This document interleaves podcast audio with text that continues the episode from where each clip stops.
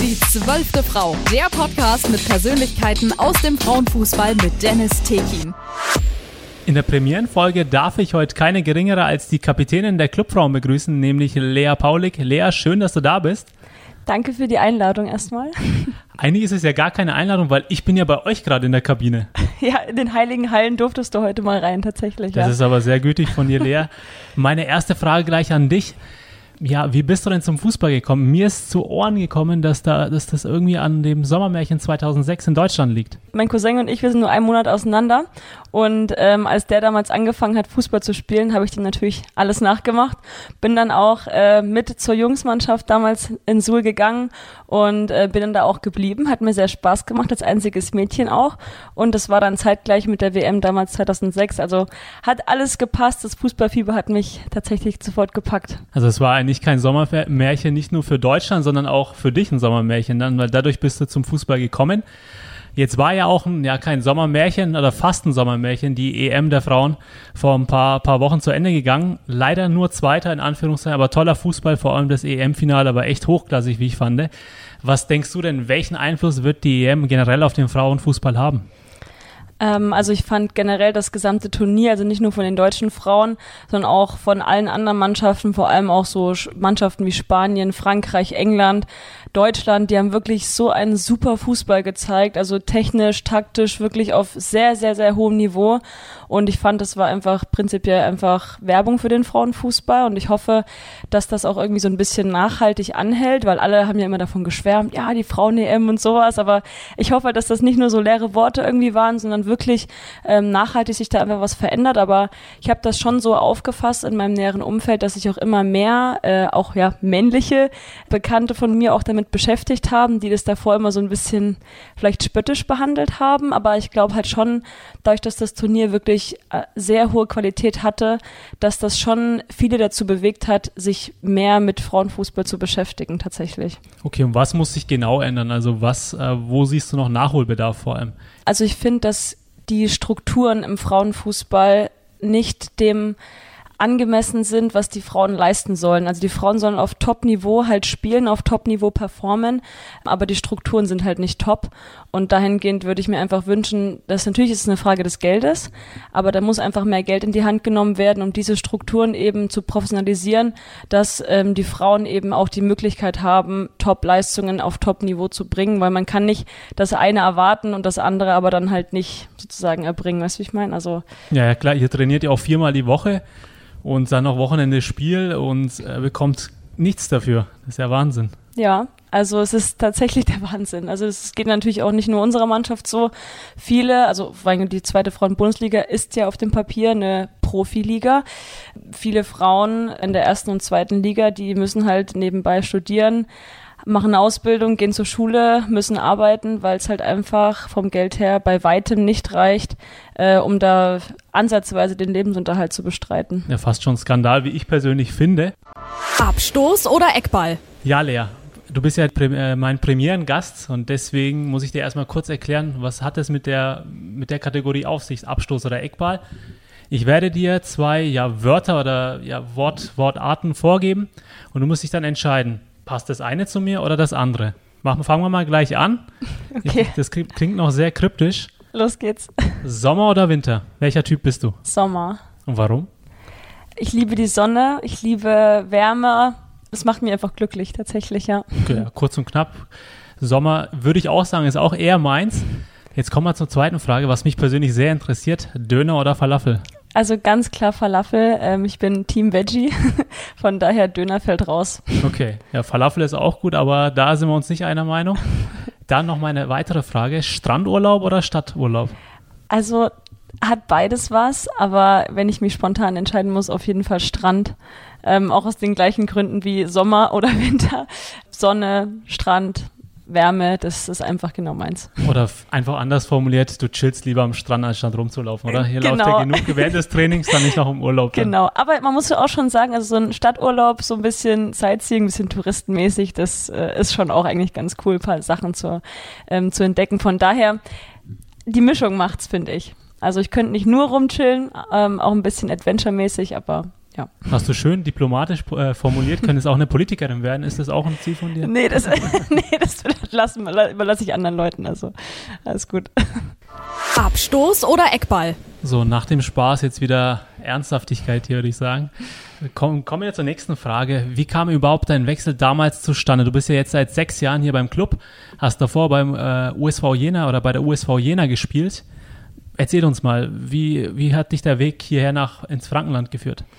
Genau, es ist jetzt meine siebte Saison, die jetzt kommt für den Club. Ähm, ja, ich habe ja die ganze Jugend in Jena gespielt, habe mich da auch extrem äh, wohlgefühlt. Irgendwann ja, kam dann einfach der Punkt, wo es für mich in Jena einfach auch nicht mehr weiterging. Ähm, der Osman, also mein jetziger Trainer, hatte mich damals in der Jugend anscheinend schon im Blick gehabt. Als ihm dann zu, zu Ohren gekommen ist, dass ich nicht, ja, nicht mehr ganz so glücklich bin in Jena, hat er sich dann relativ schnell bei mir gemeldet. Dann habe ich mir das hier angeschaut und war ziemlich schnell überzeugt, dass ich den Weg gerne äh, mit dem Club hier zusammengehen möchte und habe es bis jetzt nicht bereut. Das ist schon mal gut zu hören. Was sind denn deine persönlichen Ziele? Der Club ähm, oder ihr, der Verein formulierte erstmal ja Klassenerhalt, erstmal Understatement. Was sind deine persönlichen Ziele denn? Wie hoch willst du hinaus?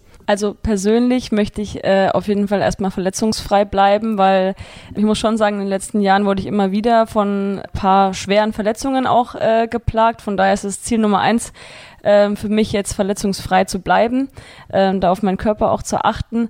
Äh, und ansonsten möchte ich mich ja persönlich, also menschlich und sportlich natürlich weiterentwickeln, dass ich der Mannschaft einfach den größtmöglichen Rückhalt irgendwie geben kann, ähm, dass jeder da seinen Teil dazu beiträgt.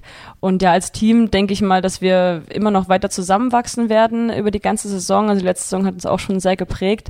Und ansonsten, ja, ist es schon das Ziel, auf jeden Fall oben mitzuspielen und da einfach ja, selbstbewusst und mutig da aufzutreten, den Verein gut zu vertreten. Unser Motto ist eigentlich mehr so, mehr oder weniger so, der Weg ist das Ziel. Also wir haben ein Ziel vor Augen, aber uns ist erstmal wichtig, wie man dahin kommt. Genau, jedes Spiel einzeln angehen, wenn wir schon genau. bei Phrasen sind, Spiel von Spiel zu Spiel denken. schon gerade Zwei Euro ins Phrasenschwein. Genau, haben wir noch keins, aber könnten wir für die äh, Können nächsten Folgen mal einführen. Ja. ja. gute Idee, Lea. Wir waren ja auch gerade dabei, ähm, du willst dich ja selber auch verbessern, dich weiterentwickeln persönlich, wie sportlich dann auch. Warum bist du überhaupt Torhüterin geworden? Du hättest ja auch, ja, wie jeder irgendwie oder jede. Auch man will ja immer ein Tor schießen. So ging es mir, wo ich im Fußball angehe. Ich will lieber ein Tor schießen oder im Mittelfeld schön einen Ball auflegen. Warum Torhüterin? Oh, also es war eigentlich so eher der Klassiker. Also es, damals äh, in der Jungsmannschaft in Suhl gab es irgendwann mal äh, niemanden, der ins Tor wollte und dann ich halt da so zwangsläufig irgendwie rein.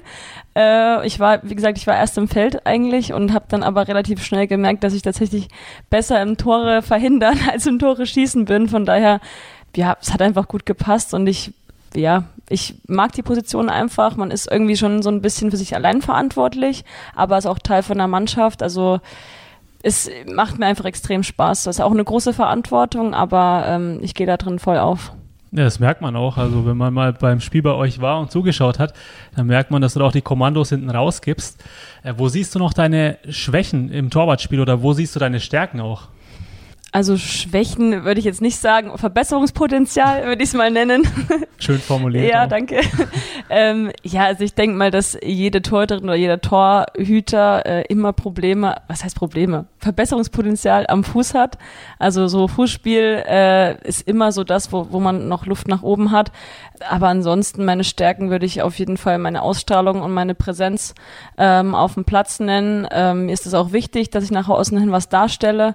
Und das ist eigentlich so auch ja, mein Wiedererkennungsmerkmal, würde ich sagen, dass ich laut und präsent bin auf dem Platz. Das ist ja auch wichtig, vor allem als Kapitänin, wenn man da dich nicht hört, dann wärst du vielleicht fehl am Platz dann auch als Kapitänin. Ja.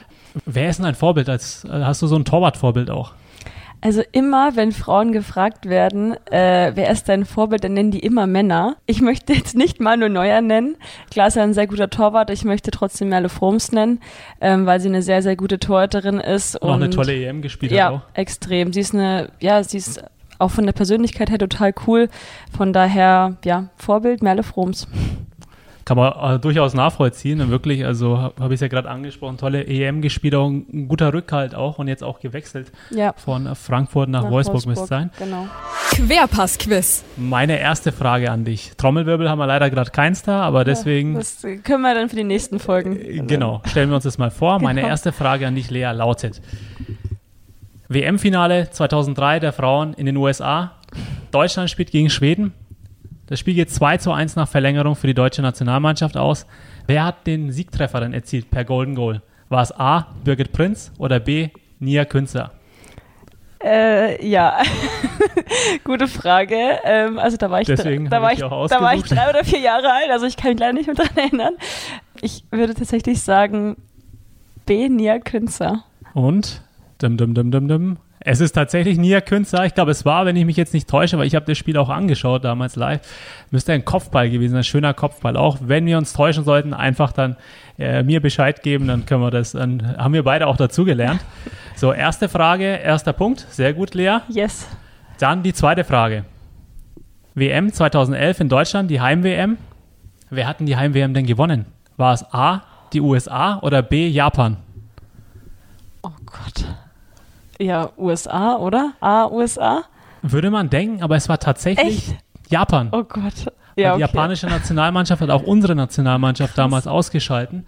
Und es war auch ein besonderes Jahr für die Japanerinnen. Da gab es ja auch dieses äh, Reaktorunglück äh, in Fukushima. Mhm. Und im gleichen Jahr haben sie auch die WM gewonnen. Also Antwort B äh, wäre dann richtig. Merke ich mir. Merkst du dir, kein Punkt für dich, aber zwei Fragen, ein Punkt. Ich würde sagen, Ja. äh, Fußballtest auf jeden Fall bestanden, Lea. Ausbaufähig, aber es, ich bin nicht ganz durchgefallen. Genau, richtig. Also eins von zwei, das ist okay. Passt. Querpass-Quiz. Dann, Lea, wären wir schon durch. Dann vielen Dank, es hat mir großen Spaß gemacht hier und wir hören uns beim nächsten Mal wieder. Dankeschön.